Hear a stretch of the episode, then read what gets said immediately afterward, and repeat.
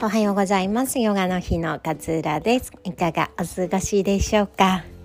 えー、今日は改めて左右ってすごいっていうお話をね シェアしたいなというふうに思います。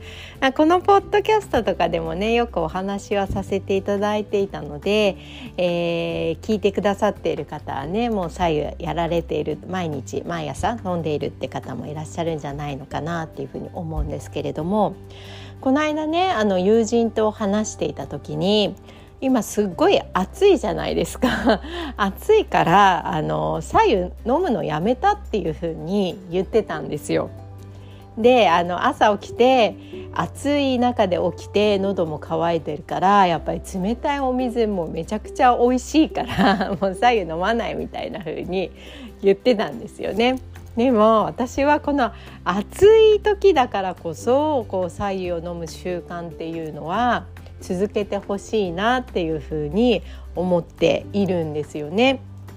多分今って寝る時って皆さん冷房をかけたりとか、まあうん、扇風機をかけたりとかっていう風にしてると思うんですねそうじゃないとちょっと熱中症もね怖かったりするのであの温度調整しながら、えー、寝られていると思うんですけれどもやっぱ結構風を当たるって乾燥するんですよね起きた瞬間なんか暑いなって思うかもしれないけれども体は結構こう風に当たることによって乾燥している状態だったりします。で暑いと日中もやっぱり冷たい飲み物を取っちゃうと思うんですよ外出先から暑い暑いって帰ってきてお家に帰ってきたらまずなんか冷たい麦茶飲もうみたいな感覚になりますよね。暑い暑いって家に帰ってきてお湯沸かしてなんかあったかいお茶飲もうってあんまりならないと思うんですよ気持ち的に。なので結構冷たい飲み物を飲むことも多いんじゃないのかなっていうふうに思います。ね全く冷たい飲み物を排除ししようっていう風にねしなくていいと私は思っていて、まあ、極力控えてはいるんですけれどもたまにね飲む冷たい飲み物やっぱ美味しいし なんか、うん、夏にそれやるとやっぱ元気になったりしますので全く排除することは全然できないししなくていいかなっていうふうに思っているんですけれどもやっぱり冷たいものをこう取りすぎてしまうと内臓さんがすごい疲れてくるんですよね。で私それ結構実感するんですよ。で前まではアイルベーダーとか全然知らない時っていうのはやっぱ冷たいものすごい取ってたんですよね。で食事も冷たいそうめんとか 取っていたから、まあ、かなりこう内臓を冷やしていたので夏はいつもこう食欲不振になっていたんですよ。で若かった時はその夏バテで痩せるからラッキーなんていうふうに思っていたんだけれども今ねこう食欲不振になっちゃうと体力が落ちちゃうので仕事に支障をきたしたりとか子供とねこう元気に遊べないみたいな風になってくるので冷たい飲み物っていうのは極力避けています。で私たちって体温計で体温を測るとまあ37度とか6度5分ぐらいとかってありますよね平熱。内臓もまあ同じぐらいちゃんと体温っていうのを持っているので。私たちがねその辺歩いてて急に冷水ぶっかけられたらびっくりしますよね みたいなそれと一緒なんですよね内臓もちゃんと適した体温っていうのを持っていてなんで急に水をガバガバ冷たい飲み物をガバガバ飲まれると「え寒いよ寒いよ」って「何よ何よ」ってこうびっくりしちゃうんですよね。なるべくあの温かい飲み物も取ってあげることっていうのが大切だったりします。で私あのちょっと前に娘の風邪をが移って喉がずっとこうイガイガしていたんですよね。なんでいろいろこう左右に例えば生姜を生姜をすったものを入れたりとか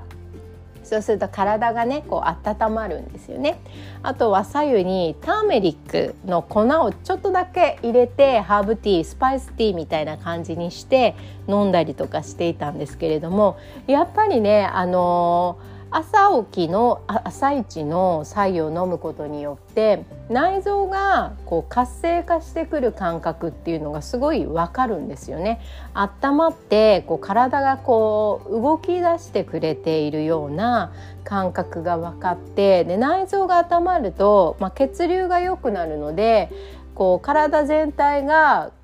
温まってきて動きやすいなみたいな感覚に、えー、私はすごいなるんですよね。でアイルベーダーでいうと白湯を飲むとその未消化物をこう排出してくれるっていうふうに言います。まあ、前日例えば食べたもので、えー、ちょっと消化しきれなかったものとか毒素とかっていうものを白湯を飲むことでこう外にね、えー、上手に排出してくれるなんていうふうにも、えー、伝わっていますのでデトックス効果があるんですよねただのお湯なのに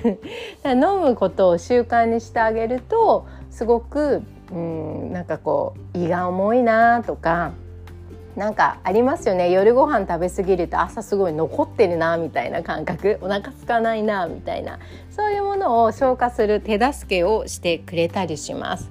あとはねあの肌がねやっぱりこう潤う感覚があるんですね。やっぱ冷房にさらされていると肌ってすごい乾燥するなっていうふうに私自身は思うんですけれどもあのやっぱり内臓が温まって血流がアップするから肌もねなんか乾燥がこう抑えられるなっていうふうに思っています。なのでねあのぜひ朝起きがけの左右っていうのをやっていただきたいなっていうふうに思います。私みたいにねちょっと生姜入れたりとか、うん、あの喉痛いなと思ったらターメリックってあの炎症を抑えてくれるえー、効果があったりするのでそういうのを入れてみたりとかちょっとオリジナルのね左右みたいなのを、えー、作ってもらっても楽しいんじゃないのかなっていうふうに思います。夏は暑いけれどもやっぱりね結構体って冷えているんですよね。あの